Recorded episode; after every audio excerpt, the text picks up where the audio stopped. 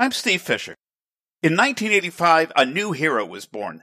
His name, Angus MacGyver. And for seven years, he'd dive headlong into problems with nothing but a Swiss Army knife, duct tape, and ingenuity to save the day. MacGyver ran for seven seasons on ABC, countless reruns, and was rebooted on CBS for another five. Now the character is returning in the form of an interactive musical where the person who plays MacGyver is chosen from the audience before each performance. MacGyver's original series creator, writer Lee David Zlotoff, and composer Peter Lurye are here to talk about musicalizing MacGyver on Lifeslices.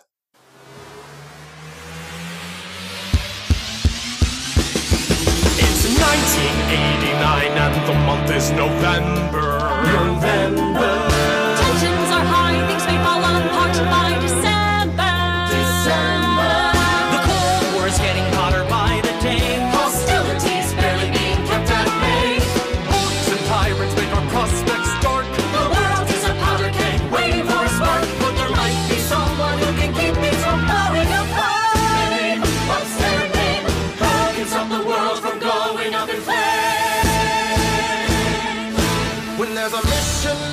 In trouble.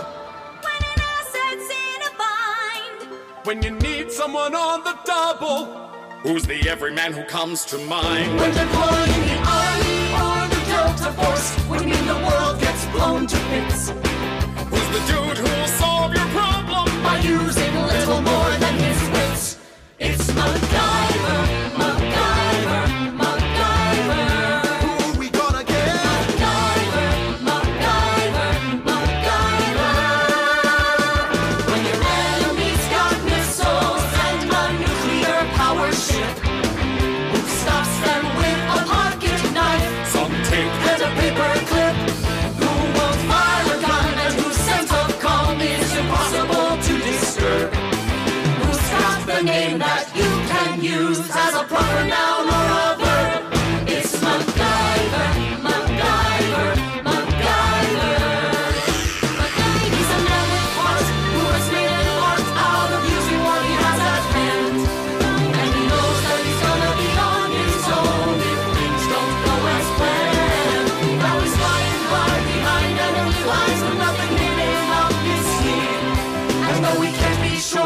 can stop this war, that's exactly what he must achieve.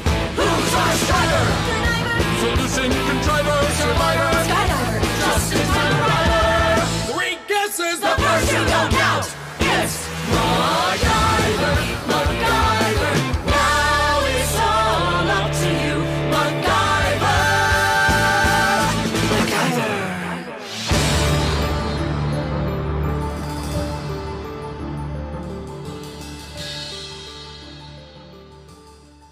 We're here today with Lee David Zlotoff and Peter Lurye. Am I pronouncing that correct, Peter?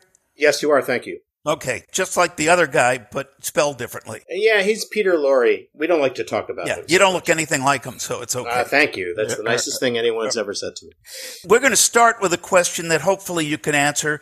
We'll start with Lee. Who is Lee David Zlotoff? I have been a writer, producer, and director in the entertainment industry for more years than it's usually political to say. Since then, I have obviously branched out into being an author, public speaker, and I'm now producing a musical. So endlessly, endlessly looking to challenge myself. Awesome. I like that. Who is Peter Lurye? I'm a songwriter and composer. I've had a long career in TV, mostly children's television, so I was fortunate enough to be a part of some of the classic kids TV shows from the 90s, The Magic School Bus, Gullah Gullah Island, Bear in the Big Blue House. I've written a lot for Dora, The Explorer, that one, not some other Dora, The Explorer Dora, Dora.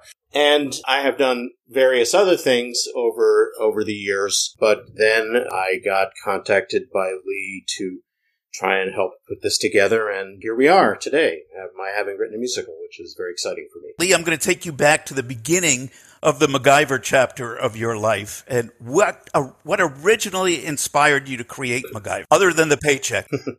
Yeah, well, well, that's a lengthy, that's really a lengthy question at the end of the day, and I will do my best to make it very brief. But the whole story is written out and one can find it at MacGyver.com. But essentially, I was put in what seemed like an untenable situation to create a pilot. And with the help of, of friends, MacGyver was the result to get me essentially out of a situation that I was trapped in. so, so it, it turned out to be kind of fitting all the way around that MacGyver was the solution to the situation that I was trapped in. So MacGyver was born out of pain, and then he endured a lot of it through the episodes. Yeah, pretty much. I mean, it's like let's throw this guy into hell and see what he's going to do. You know, I mean, it was pretty much that was it. This would seem like a very odd idea for a musical, but where did the idea of turning this into a musical come from? So it turns out that television pretty much divided the family.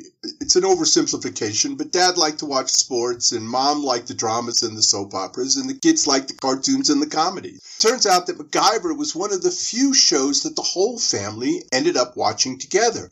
Dad said, I, I want to see what he's going to come up with. Mom said, Well, he's very cute and he doesn't use a gun. And the kid said, Wait, you're going to watch this show together and we can watch with you? And it was like, Yeah, it was like, Whoa, this was this was kind of a cultural game changer, at least inside the household. So I do a lot of MacGyver projects. We have a MacGyver Foundation. I've written, there's a, a nonfiction book, there's a fiction series now.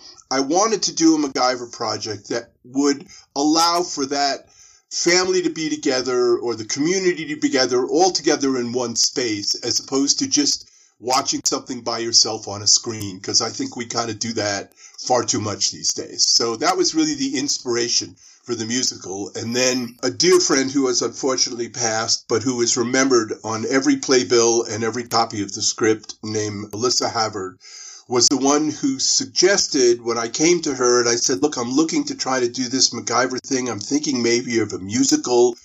You have any thoughts? And she said, Yes you should cast the lead role of MacGyver out of the audience. And I looked at her like she had completely lost her mind.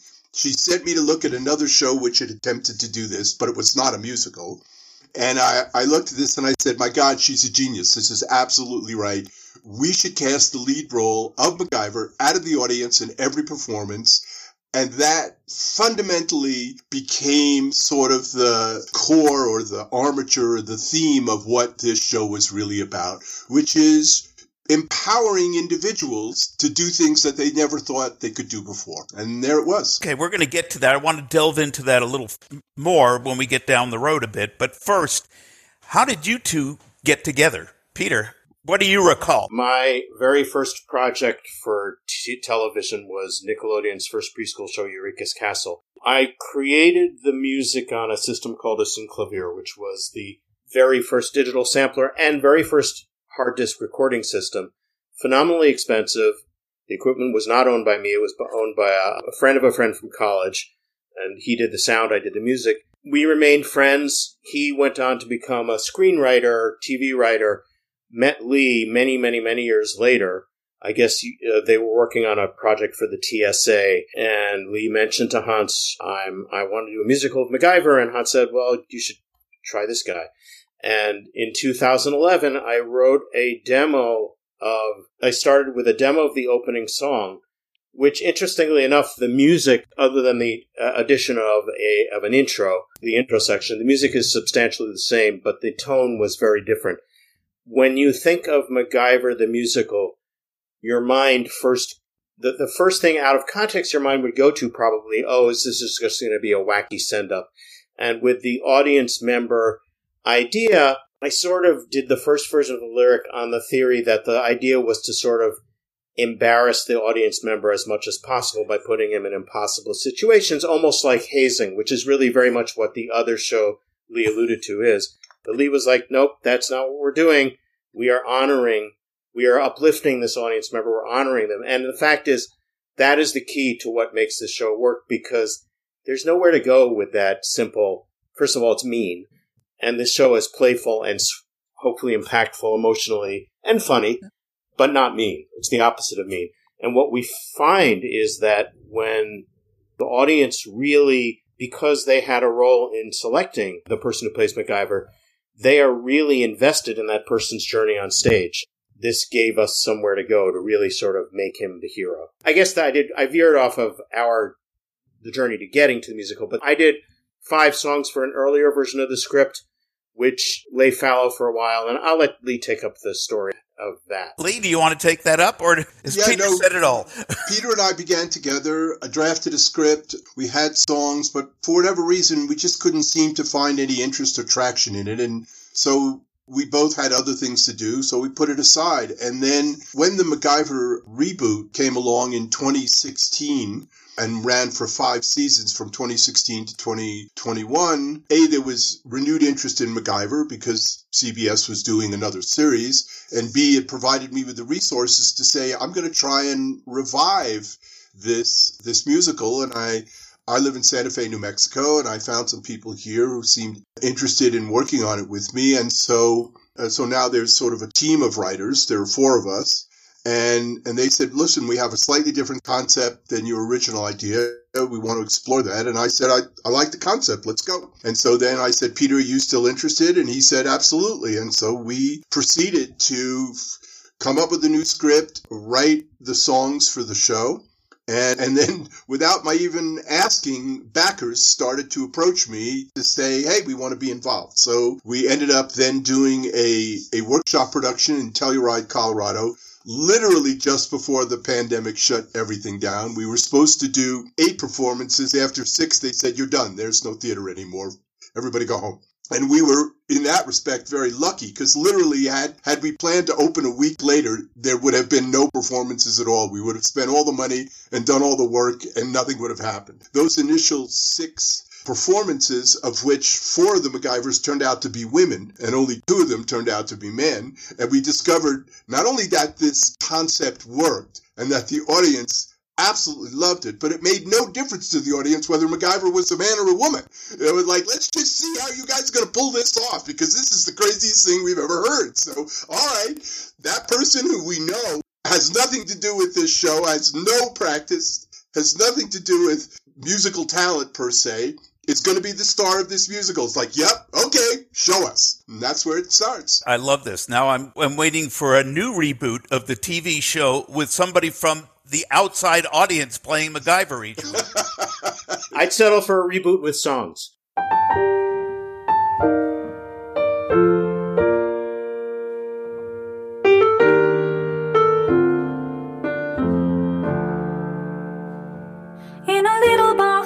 Box that's underneath my bed, there is a photo. Edges curling, image fading out of view. You can see my father holding me, my mother's holding Johann. But memories, I only have a few.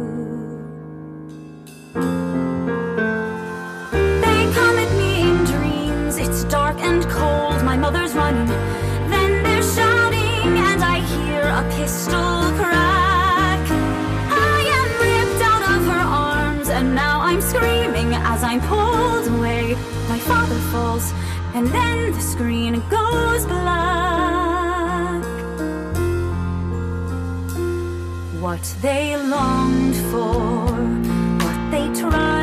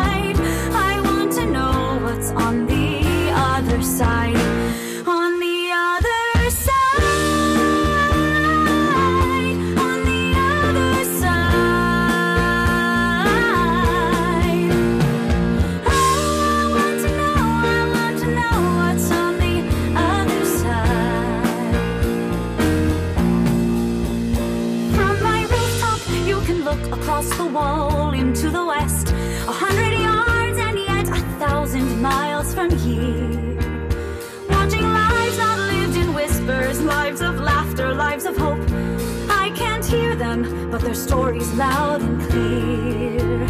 I don't want to leave my country. Strange to say, I love my country, or what it will be when they get out of our way. So I go up to my roof, and as I think of how we're treated here. I turn to face the future and I say, You may have bent to me, but I'm not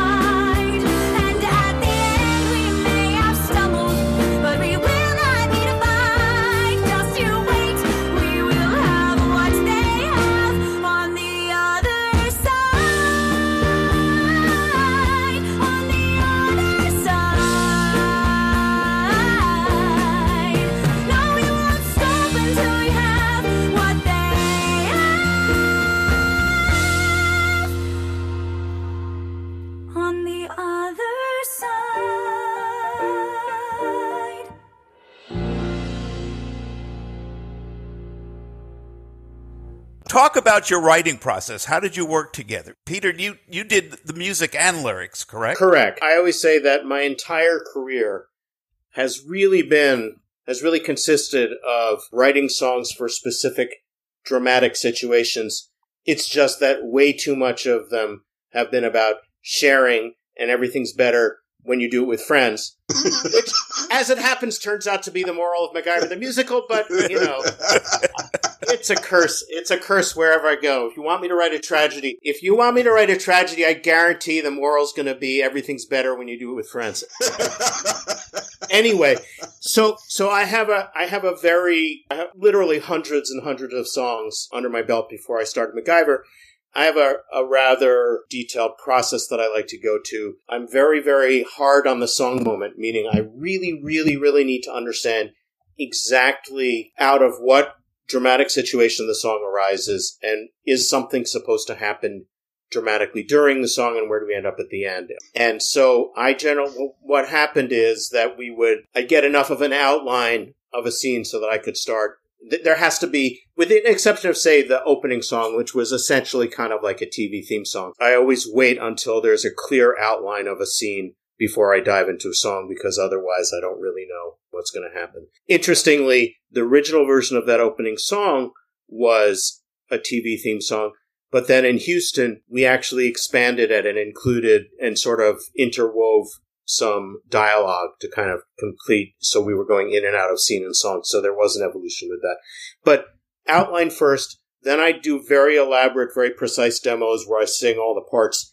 I always say it's a collaboration between me and my pitch correction software. And then I'll submit the demo to Lee and the team and they'll make comments and sometimes it's close and sometimes it's throw it out and start over. And, but, but basically by the time we got to both Telluride and Houston, I had full versions of all of the songs, which then of course changed during the course of the rehearsal period, but that's how, that's how that works. Were there indications in the script of where the song should go or Yeah.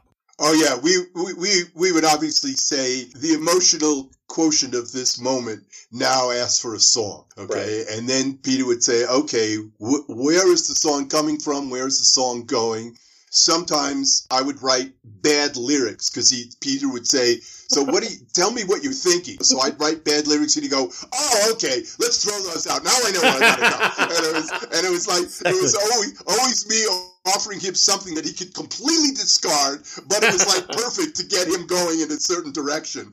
And so it's like there are dozens of lyrics that I wrote which will never be sung or seen by anybody, and it's probably just as well. So, but but he is Peter at, at the risk of embarrassing him. He is really a master at looking at what is the center of this emotional moment and how do I express that musically. And whenever I would have a note or a question or a concern about a song, we would really keep, we would dig rather deeply sometimes into why this word as opposed to that word. You think, well, but who cares? It's going to go by so fast. Is anybody going to know the difference? And the answer was, yeah, it will make a difference sometimes. And so it was a very collaborative process, but a very productive one. Absolutely, and I, uh, thank you for the kind words. I will say just to that, it takes surprisingly little to turn a song that's working into one where you've lost the thread. And that's what you always, as a songwriter, I'm always like, I'm feeling it, I'm feeling it. Suddenly, I'm not feeling it. Why am I not feeling it? Oh, it's that chord or whatever. Well, I have I have an idea for you and a way for Lee to use his lyrics. There's a British company uh, that's doing that did a show called The Play That Goes Wrong, and they're now doing Peter Pan Goes Wrong. And and I think you can do MacGyver goes wrong and use Lee's lyrics. well, well, I'll tell you, it, we have now had something like 30 plus people play MacGyver because in the world premiere in Houston, I think we had like 25 or 30 so performances of people ranging all sexes, genders, 18 to 85 years old. And, and when everything goes as we plan it, it, it's great. And when things go off the rails, the audience seems to love it even more. it's like you, they see, they realize because the cast goes, okay, the MacGyver just read that wrong, that line wrong, and so they kind of stop and go, oh. Did you mean to say this? And the, they go, yeah, I meant to say that. And, and, the audience just completely goes crazy because it's like, yep, this could only happen in an absolutely live circumstance. I think it would be great if Richard Dean Anderson came to the show and wasn't chosen for the lead.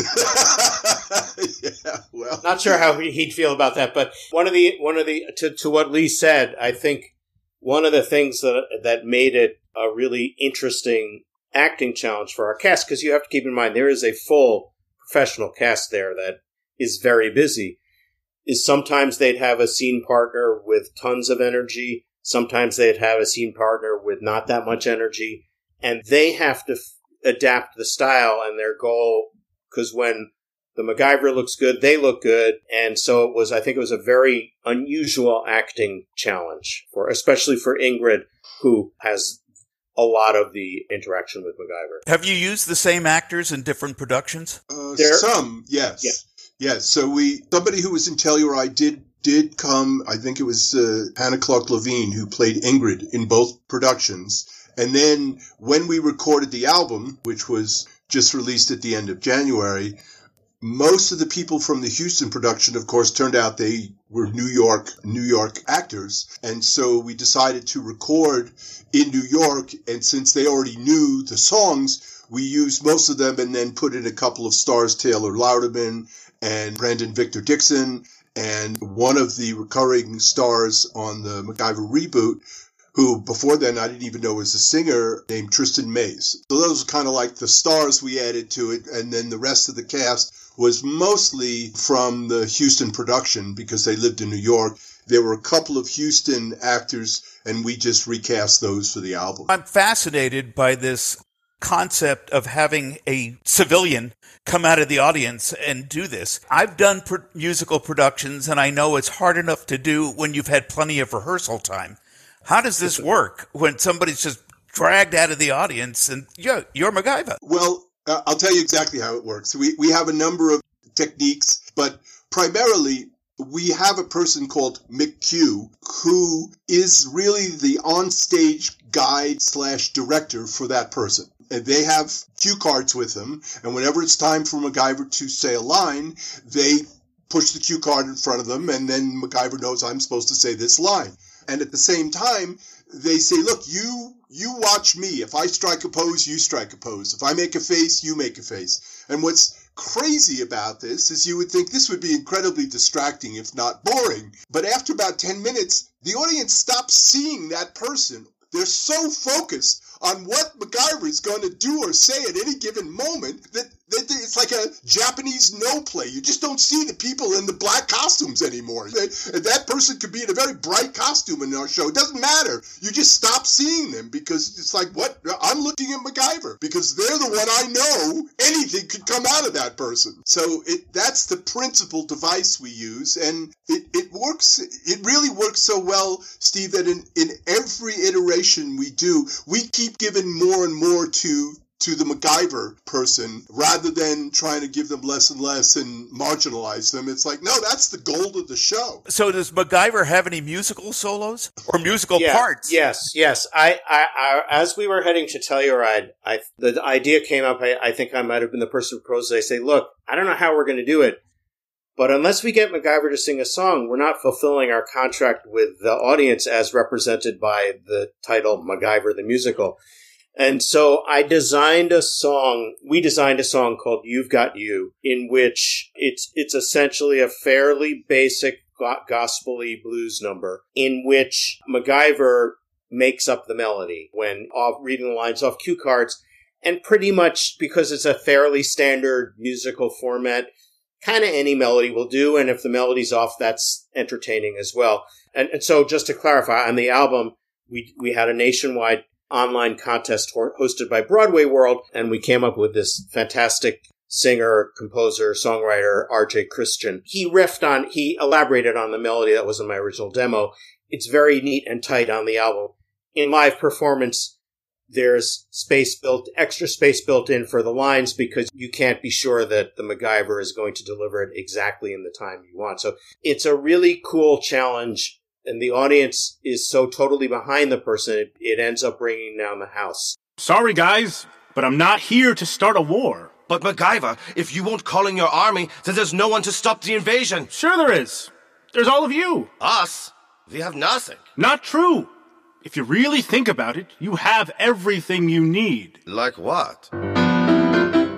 Well, you've got your music, We've got our music.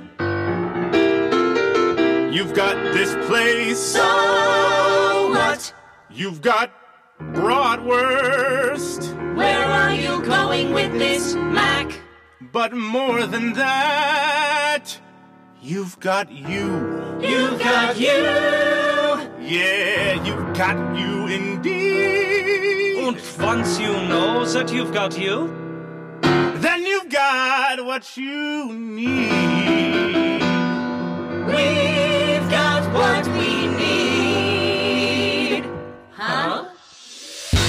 interesting. Wait, how? See, your brain's all you need to win this fight.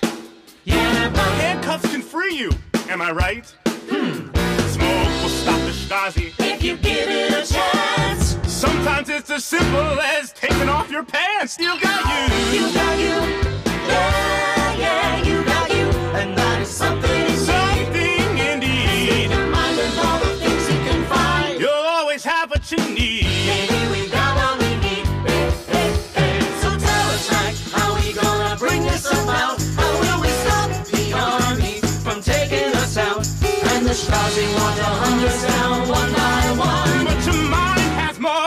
More than the barrel of a gun. You've got you.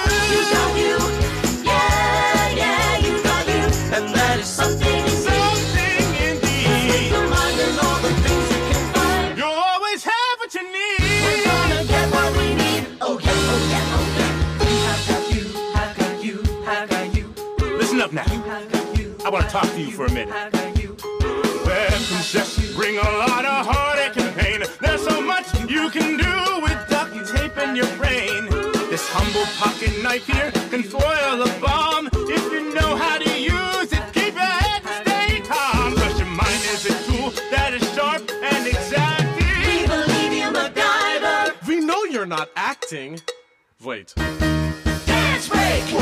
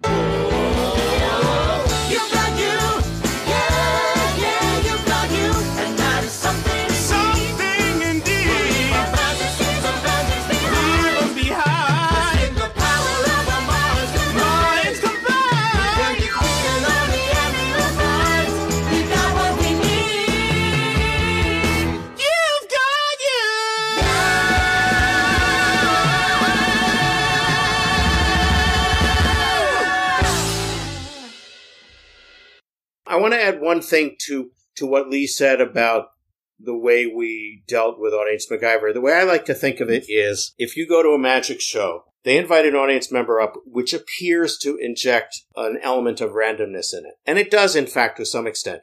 In reality, that's the most tightly controlled part of the magician's show. We cannot, nor do we want to achieve that level of control, but there is still a parallel there in that the audience is, the audience wants to feel they're, they're seeing a professional production.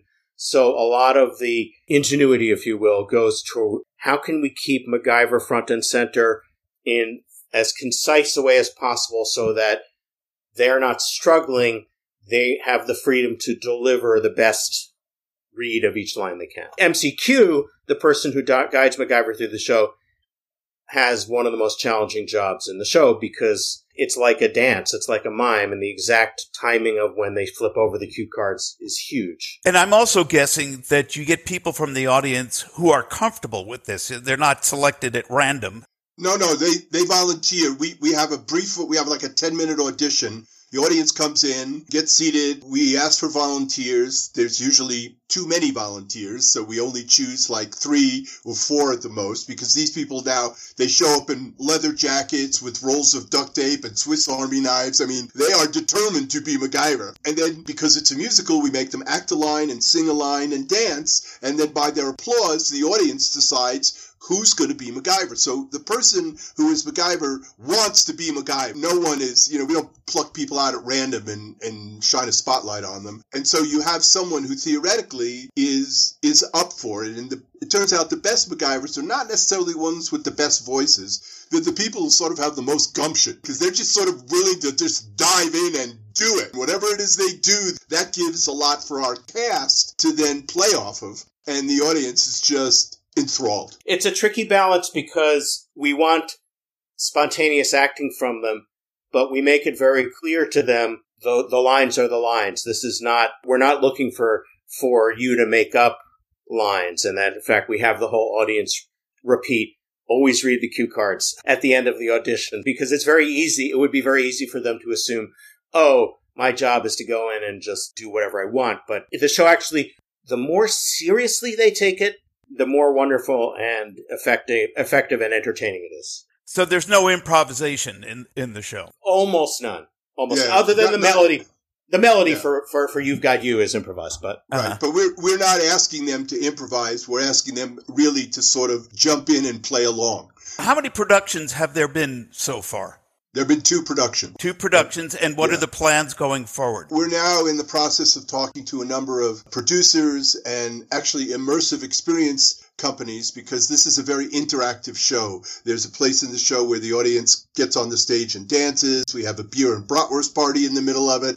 We pull people out of the audience to do various things throughout the show. And now my goal is to, believe it or not, wrap the audience in screens. So imagine the Van Gogh experience, let's say, except instead of just standing there and looking at pretty pictures of paintings, you're inside the Van Gogh experience, except that becomes the surroundings for the musical. I, the way I put it is MacGyver is sort of a mashup between a TV show and a musical, but we want you inside the television set, not on the outside looking in. We want you on the inside going, Whoa, I am in this thing. It's like, yep, you are in this thing. What made you decide to do a record album of this before there was a major production mounted? Well, interestingly enough, when we were in Houston, I started getting calls from producers saying, I'm interested in doing the MacGyver concept album. And I said, wow, that's great. What's a concept album? and they said, well, even before the show has become a big success, you can produce an album. It's a good way to sort of start getting exposure and also potential revenue for further productions. So I talked to my partners at the time and I said, what do you guys think? And it seemed to make sense. And so really briefly after the Houston production, which ended in, in just about a year ago in March of 2022, we moved into producing an album, which took the better part of 2022 for a variety of reasons. And then we decided to release at the end of January, this January. So the impetus was I, it hadn't even occurred to me to do that until these producers started calling me and saying, I want to do your album. well, what are you talking about? Is the album commercially available now? Oh yeah, no, it's on all the streaming services, and you can go to Yellow Sound label. Yeah, Yellow Sound or Broadway Records. It's available on both of their websites. I think it's available on Amazon, although I suspect it costs more on Amazon than on the other places. But and you can get it on iTunes or Spotify or whatever you want. Just a little plug for the CD. If you get the CD, you also get a synopsis with the song titles in place, which is a nice thing, and some other full cast list and background of the and some pictures of the Houston production. I think. And now we have anybody under 25 asking, what's a CD? yeah, yeah, absolutely.